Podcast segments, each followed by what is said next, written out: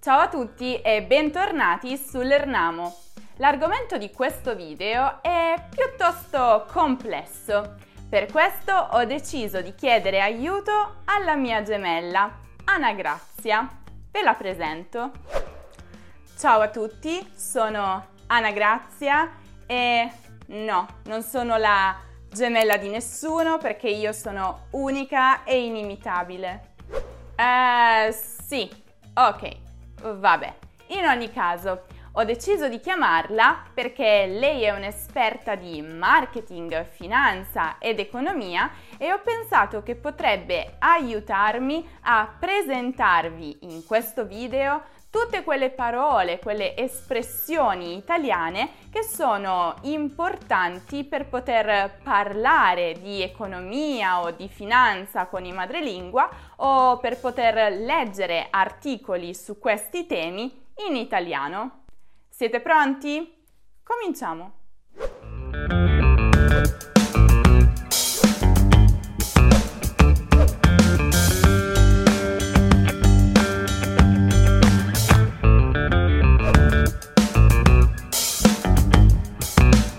Oggigiorno il problema più doloroso delle famiglie italiane è far quadrare il bilancio a causa della precarietà del lavoro. In più, come se non bastasse, il budget destinato ai sussidi di disoccupazione ha raggiunto i livelli minimi. Purtroppo è vero, molte famiglie italiane fanno fatica a raggiungere la fine del mese. In ogni caso, vediamo un po' il significato delle parole economiche. Il bilancio è la situazione finanziaria attuale di una famiglia, di un'azienda, di un governo in un determinato momento, che considera le entrate, cioè i soldi guadagnati, i soldi che sono entrati nelle casse, e le uscite, cioè i soldi che vengono spesi. Il budget, invece, sì, usiamo la parola inglese, indica l'insieme delle risorse finanziarie destinate per svolgere una determinata attività. I sussidi invece sono degli aiuti economici che vengono dati a determinate persone da parte di organizzazioni specifiche o da parte del governo. Cosa stai facendo? Perché non stai lavorando? Ah, sto navigando sul sito di Louboutin. Vedi, voglio comprare questo paio di scarpe col tacco. Che belle! Secondo i miei calcoli sono completamente fuori dal tuo budget. Vai a lavorare e forse tra dieci anni potrai comprartele. Giovanni ha deciso che quoterà la sua azienda in borsa dall'anno prossimo. Se così fosse, penso che ne comprerò qualche azione. È un buon progetto. La borsa con la B maiuscola indica il mercato finanziario in cui si comprano e si vendono le cosiddette azioni un'azienda che decide di entrare in questo mercato viene quotata in borsa, ossia mette in vendita delle quote delle sue piccole parti che potranno essere acquistate dagli investitori interessati. Ognuna di queste quote si chiama azione. Investire in azioni permette di guadagnare denaro attraverso la distribuzione di una parte degli utili dell'azienda, i cosiddetti dividendi, oppure dall'aumento di valore al momento della vendita rispetto al prezzo di acquisto e questa cosa si chiama plusvalenza. Il guadagno generato dall'investimento in azioni è chiamato rendimento. Ho fatto delle analisi e penso proprio che investirò in borsa. Davvero? Ma che bello! Gucci? Prada? No, no, no.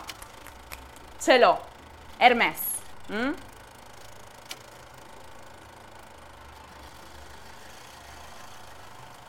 Dal 1978 il Vietnam ha come valuta il dong, che letteralmente significa rame. Il tasso di cambio euro-dong è 1 euro uguale 27.221,88 dong. La valuta è la moneta in circolazione in un determinato paese. Il tasso di cambio invece indica il numero di unità di moneta straniera che corrisponde a un'unità di moneta nazionale. Ma tu lo sai che in Vietnam con un euro si possono comprare tre bicchieri di birra alla spina, un litro di benzina, quattro bottiglie da 500 ml di acqua, un pacchetto di sigarette, una scodella di zuppa di noodle. Hmm. Tutti per un euro o ciascuno per un euro? No, no, direi ognuno per un euro, altrimenti sarebbe super, super, super economico. Il PIL prodotto dalle attività terziarie in Italia supera quello di agricoltura e industria. Grazie, Anna Grazia. Ecco il PIL. PIL è una sigla che sta per prodotto interno lordo e indica la ricchezza che un certo paese è in grado di produrre nell'arco temporale di un anno, ricavata dalla vendita di prodotti e servizi. E a quanto pare in Italia quello che porta più ricchezza allo Stato non è tanto l'agricoltura o l'industria, quanto soprattutto il turismo, le banche, le assicurazioni, la ricerca e quant'altro. Tutto bene? Ma tu lo sai che cosa diceva Robert Kennedy? Non credo. Cosa diceva? Il PIL misura tutto, tranne ciò che rende la vita degna di essere vissuta. Wow! Cioè, non sai neanche come commentarla una frase del genere. Rimani senza parole. A causa dell'inflazione, la benzina sta diventando sempre più cara. L'aumento costante e generalizzato del prezzo di prodotti e servizi si chiama inflazione, che comporta anche una diminuzione del potere d'acquisto della moneta. Per intenderci, possiamo comprare meno cose con gli stessi soldi. Per esempio, immaginiamo che un taglio di capelli costi 10 euro. Se io in un anno vado una volta al mese dal parrucchiere, spenderò 120 euro. Ma se l'anno dopo lo stesso taglio di capelli dallo stesso parrucchiere costa 15 euro, io con 120 euro potrò andare dal parrucchiere solo 8 volte in un anno e non 12. Wow, sono colpita! Complimenti! Eh sì, sto imparando. Ma puoi spiegarmi invece la differenza tra le parole mutuo e ipoteca? Tendo a confonderle sempre per qualche motivo. Ah, dilettante. Dunque. Il mutuo è un contratto che viene stipulato tra una banca e un soggetto.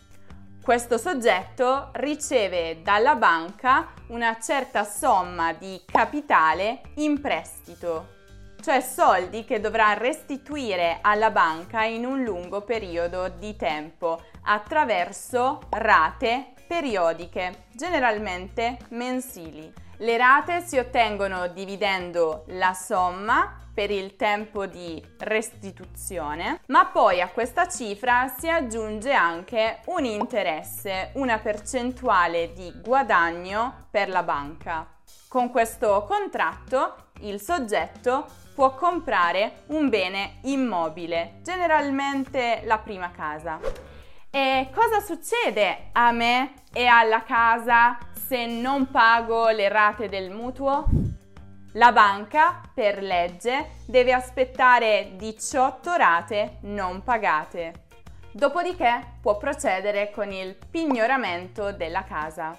In questo caso il creditore, cioè la persona che ti ha prestato i soldi, per ripagare il debito che tu hai nei suoi confronti, prende la tua casa come una garanzia. Ovviamente non viene la banca a bussare a casa tua, ma manda un ufficiale giudiziario che ti avverte che la casa è in garanzia per la banca e se tu continui a non pagare la banca se la prenderà. E invece l'ipoteca in cosa consiste? In che modo è diversa rispetto al mutuo?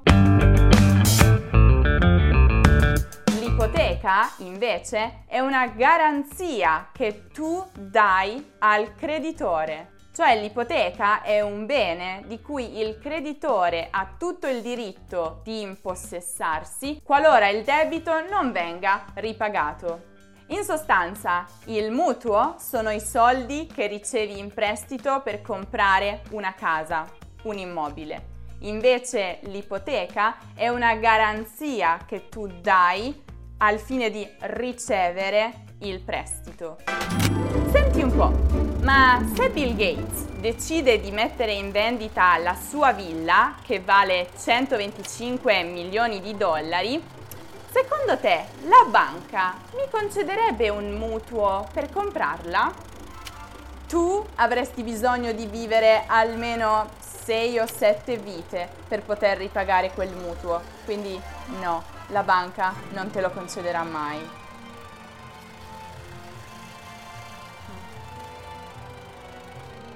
Grazie mille Anna Grazia, sei stata di grande aiuto. Figurati, spero che tutti questi termini siano stati chiari. Se avete particolari dubbi o domande o richieste per altri video di economia e finanza, scriveteli pure nei commenti. Ci penserò io e risponderò io in un altro video, visto che questa qui di finanza non ci capisce proprio niente. Eh, sì, ok, va bene.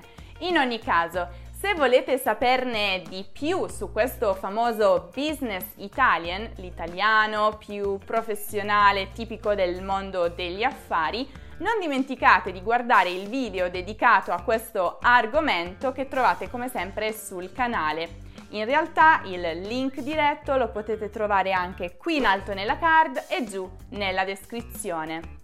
Se invece avete bisogno di ripassare un qualsiasi altro argomento di grammatica o di cultura italiana, non dimenticate di passare dal nostro sito lernamo.com.